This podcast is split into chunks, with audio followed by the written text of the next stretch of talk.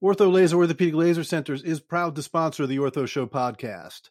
OrthoLazer Orthopedic Laser Centers is killing it right now. We have six centers open, with two more opening in the next eight weeks, with 10 more sites in the queue across the country. We're exclusively powered by the MLS M8 laser technology. Laser treatment is an awesome alternative to traditional cortisone shots and surgery for all of your acute and chronic orthopedic pain needs for your patients.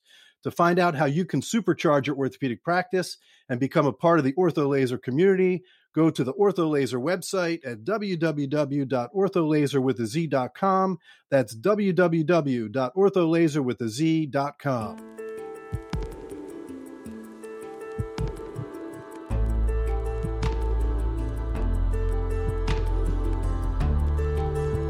From Medical Media, this is The Ortho Show.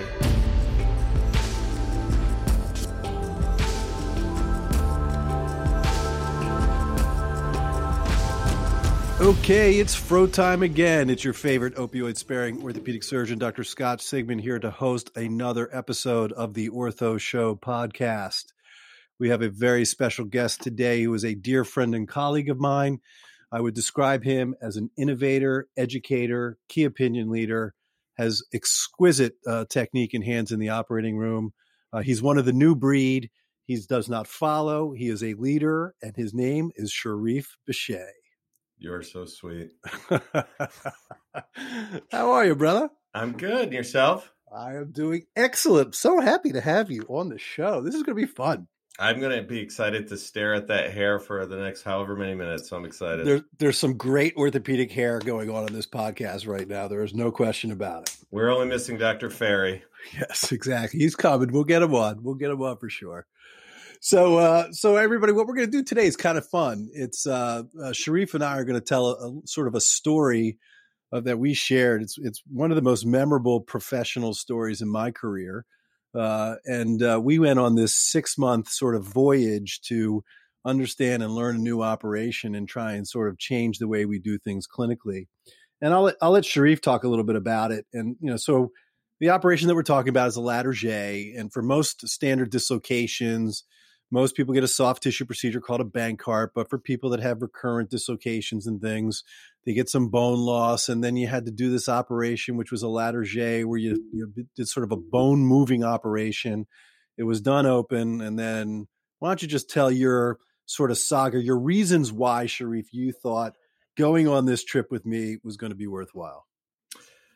You know it i'm going to go back even further because it's ironic that it has to do with shoulder for the fact that when i was in residency i did so few shoulders that i remember my probably my fourth year of residency i remember saying to myself i never want to do a shoulder in practice. I'm going to do everything but shoulder. So it's ironic that over the years i kind of morphed into a shoulder surgeon. And over the years i would see a lot of dislocations and I'm in a group of 10 guys and I would get all the shoulders and one after the other would show up and instability. And you start realizing that you better have all your answers for all these different problems. And unfortunately, I felt I was comfortable doing bank Bankart repairs. And even if I had to go to an open bank Bankart as a revision, I'd feel comfortable doing that. But then I started realizing that maybe there's more to learn and maybe there's more to see. And I remember it was, I want to say December of 13. Uh, I was at a meeting and Matt Ravenscroft was there, and it was a private little get together where you could watch him do this thing called an arthroscopic Latarjet. And I was like, that sounds so stupid.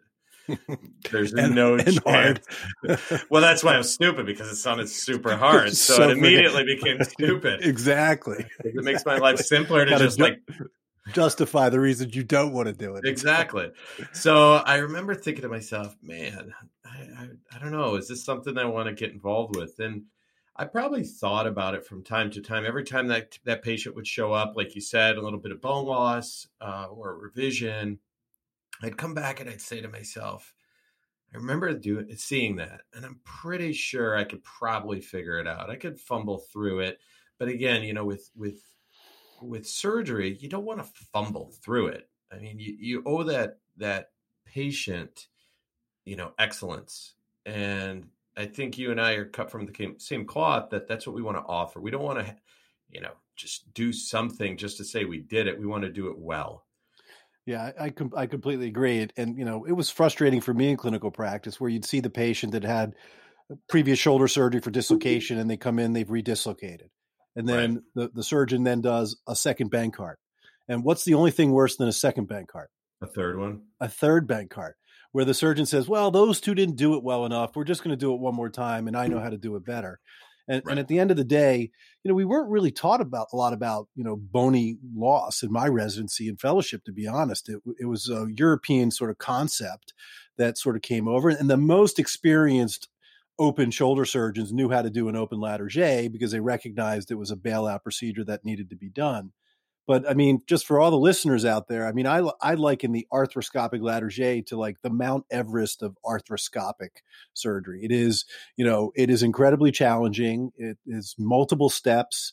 It requires tremendous amount of preparation, and it's not to be taken lightly. And I remember, I mean, the two of us, we would go to meetings together. We were hanging out, and we were just like, you know, dude, you ready? What are you thinking? I'm like, oh, you know, I'm not happy. And then I don't know, just sort of one day, I called you and I said you know, dude, let's let's get Borg on the phone and let's see if we can really do this. You remember that? Yeah, I do. And and that's where I was like, where's this coming from? Because I think we had both thought it was stupid by then. And so uh and so I thought I thought that was behind us. But then you called and it just opened up that window. And ironically, I had just seen a patient and I was, and I thought to myself, this would be the right surgery for this patient. I mean, I'm comfortable doing it open, but let's see where we can go from here. So yeah, that was uh, probably April or May of 14, I think that was. It was like Anna or something like that. And I remember we decided, okay, let's let's do this. And I, it was later that year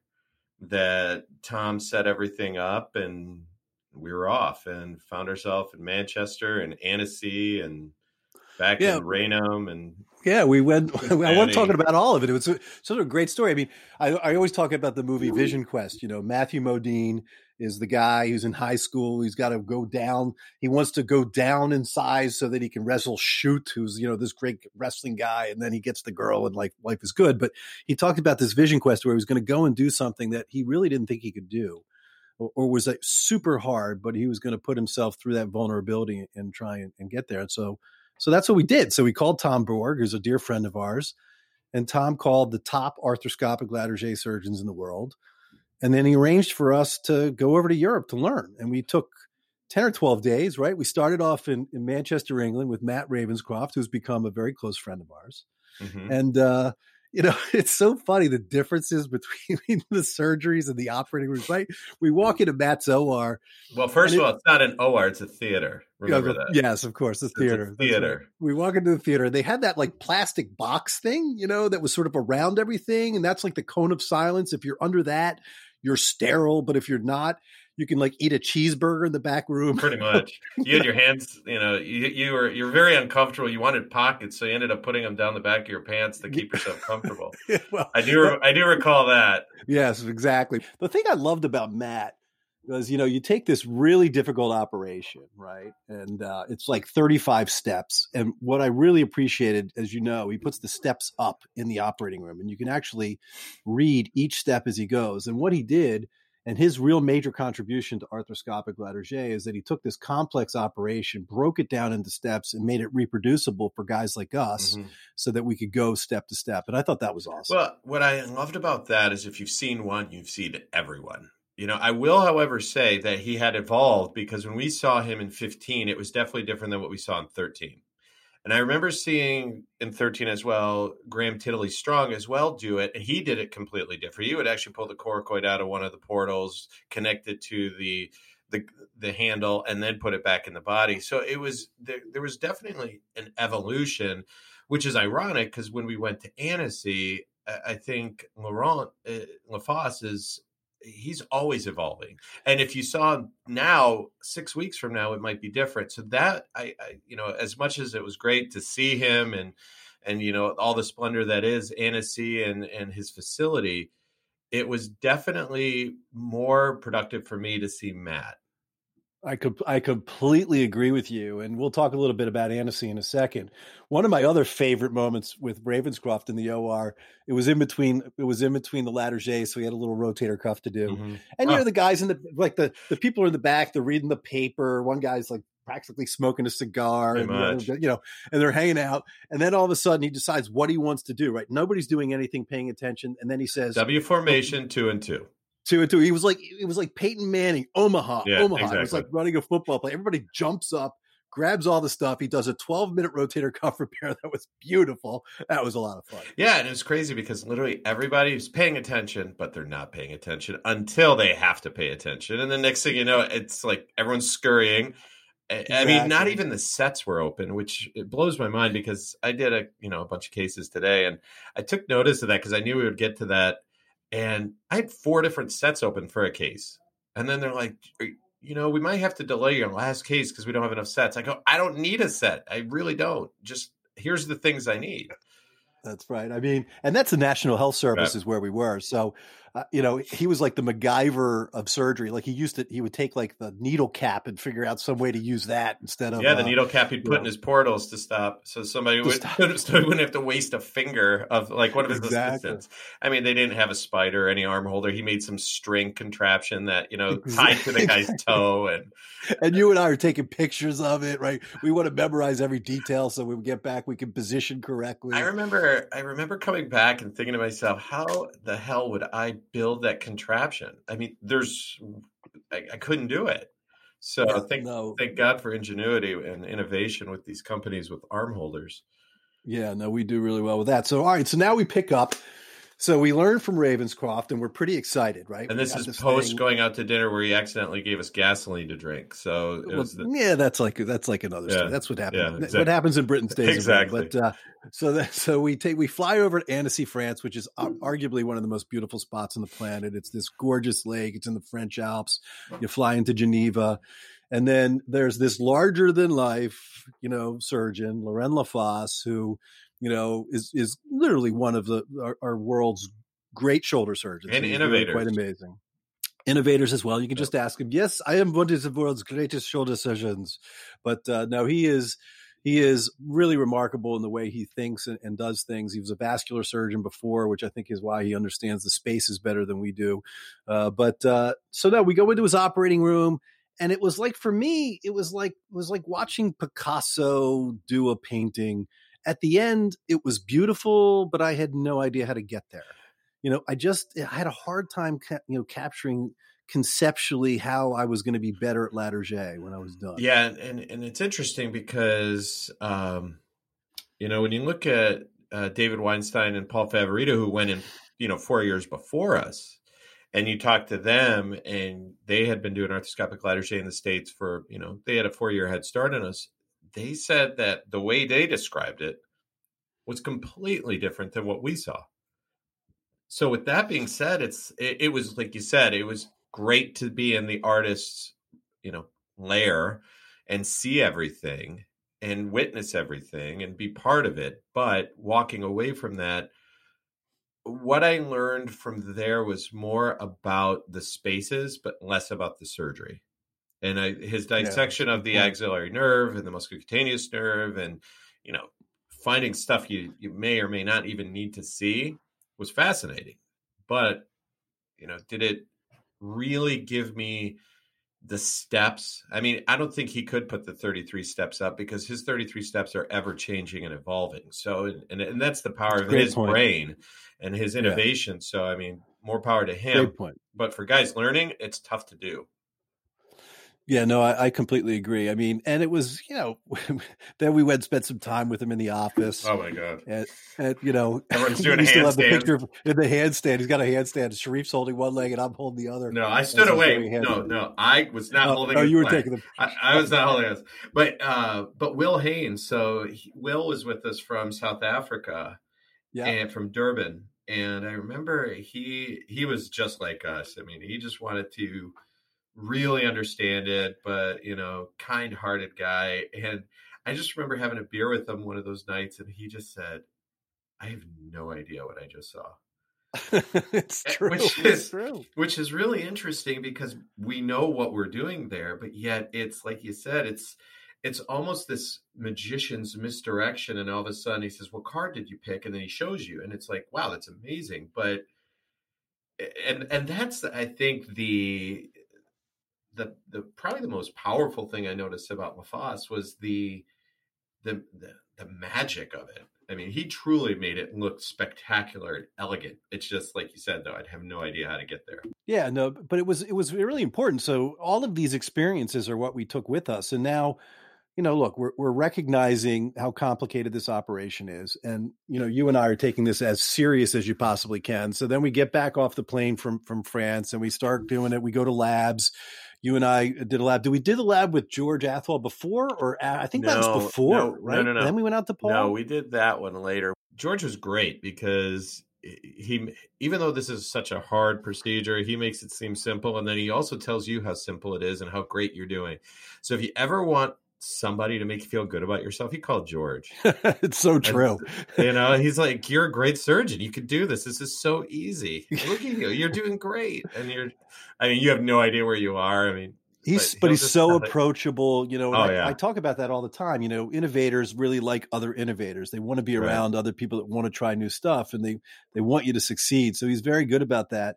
And then you know, it was like the switching stick going from the front to the back Mm-hmm. to make the import. I mean, he just had everybody has just a couple little things that they do, and Right. each one of those little tidbits allowed us to sort of develop our own technique. And I think that each, even you and I, do it probably just a little differently at this point now you know and then we talked a lot about so so the whole experience is right we go to manchester we we have a we have a glass of wine or a beer we're like okay dude we're going to do this and we go we go to england we go to france we go to cincinnati we meet with george athwal you know we do three more labs we do 100 hours of video and it's time for our first patient Yeah. And I remember I actually started, I had three back to back to back. And the irony of one is that it is my partner's cousin, or actually, I should say at the time, my resident's cousin, who is now my partner, who I actually taught how to do this today. So we'll get to that in a second. So it, it comes full circle. but uh, I remember telling him this, and, and I and I said to him, "I'm going to do this arthroscopically, but I am going to be prepared to open." So I, I had that safety net, I had that parachute if I had to pull it, and I think that's what I needed is to know that I, I it wasn't failing if I didn't land the plane, and what what would have been a failure is if I tried to keep going arthroscopically and couldn't do the right procedure. sure So I think that's once I put that in my brain that literally everybody else is doing it open. So if I have to go to open, I'm giving the gold standard. I'm giving the you Yeah. know the what what's out there. You know, I- I remember, you know, when I was ready and I had the patient, you know, for a couple of months, I knew he was the guy. And uh, I'll never forget. I mean, you think about this. All right, there's all this mishigas to go learn how to do this new operation. How the hell are you going to sign up your first patient, right? Mhm. You know, they're going to look at you and say, "You're not going to do this on me. You've never done it before." But I sat down with them. I explained it to the patient the entire process of the six months that I went through to learn this operation, and it was very emotional for me, and it still is. And I, I I'll never forget it. I mean, he looked over at me, and I'm like, wasn't sure what he was going to say, but he says to me quite clearly, he's like, "Doc, I, I just want to thank you for for learning how to fix me." And that was really Yeah. quite profound. And and that was it. And we did the operation. And we did it in an hour and 20 minutes and, you know, never looked back. And, you know, so it's been a pleasure. I mean, I, you know, for me, I'm a, I'm a private practice guy. You know, we do them when they need to do them, but I'm not a, a tertiary care referral place. So I still, you know, the numbers are, are still lower than I would like. And it's still something that's a challenge for me. I look to that operation every time I do it, but you've really become a master at this point. You, Oh, how, you're- how many you're have you done? Today I did 50. Yeah. Today was 50. And so it's funny because my partner, uh, Jonathan Hines, he was a resident. And so he worked with me as a resident on these. And here we came full circle to today. I was there to teach him. So I'm paying it forward by making sure that there's more and more and more guys, excuse me, more and more surgeons, I should say, that are, you know, going to be proficient with this. And this will become the new standard of care. And it was exciting to teach him, and I enjoyed it. Yeah, man. I you know, it was just it was an amazing experience and I don't think, you know, we talk about, you know, the vulnerability to take your place take yourself someplace to do something new and different that you've never done. And I can honestly say that I'm not sure I would have taken this journey without you. It was really great, you know, for the two of us to support each other through this entire process. And, you know, I think we've really helped to make a difference. We brought, you know, arthroscopic Latarjet to America. Not that we were the only ones doing it, but we helped the movement.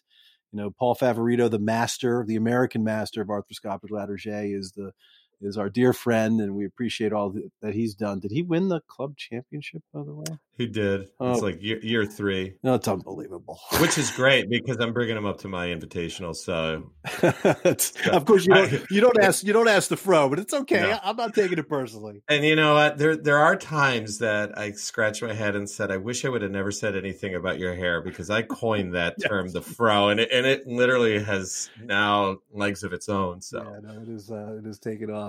But it's great that you know we've we still even through all of this and feeling comfortable doing this procedure, keep in touch, send our, you know, we time each other. As. I mean, not that it matters, but it's it's a way of keeping it going. That we're there to help each other. We're there to, you know, hey, I got a question for you. I did this today and it was weird. What do you think? And and you know, it's it's great to do that. And on our plane, if you recall, from uh, Manchester to Annecy, our pilot's name was Johan. oh, that's so true. So on the flight, the guy was circling and circling in the Alps, and we're like, man, just land this plane. And so now, when we finish the case, it's Johan. The plane is landed. That's so true. That's like that's one of that is one of the little things I did forget. I really appreciate you bringing that back up. So, hey Shariff, this is exactly the type of story that we like to tell. It's an it's a true, you know, great orthopedic professional saga of how we we really tried to change the paradigm of how we do things and helping to educate other people as well. It is always a pleasure, my brother, to have you on the show. I can't thank you enough. It's my pleasure. I'm honored to be on. So at this point, I want to thank our sponsor, OrthoLazer Orthopedic Laser Centers. This is Dr. Scott Sigman, hashtag follow the fro, host of the Ortho Show. Till next time.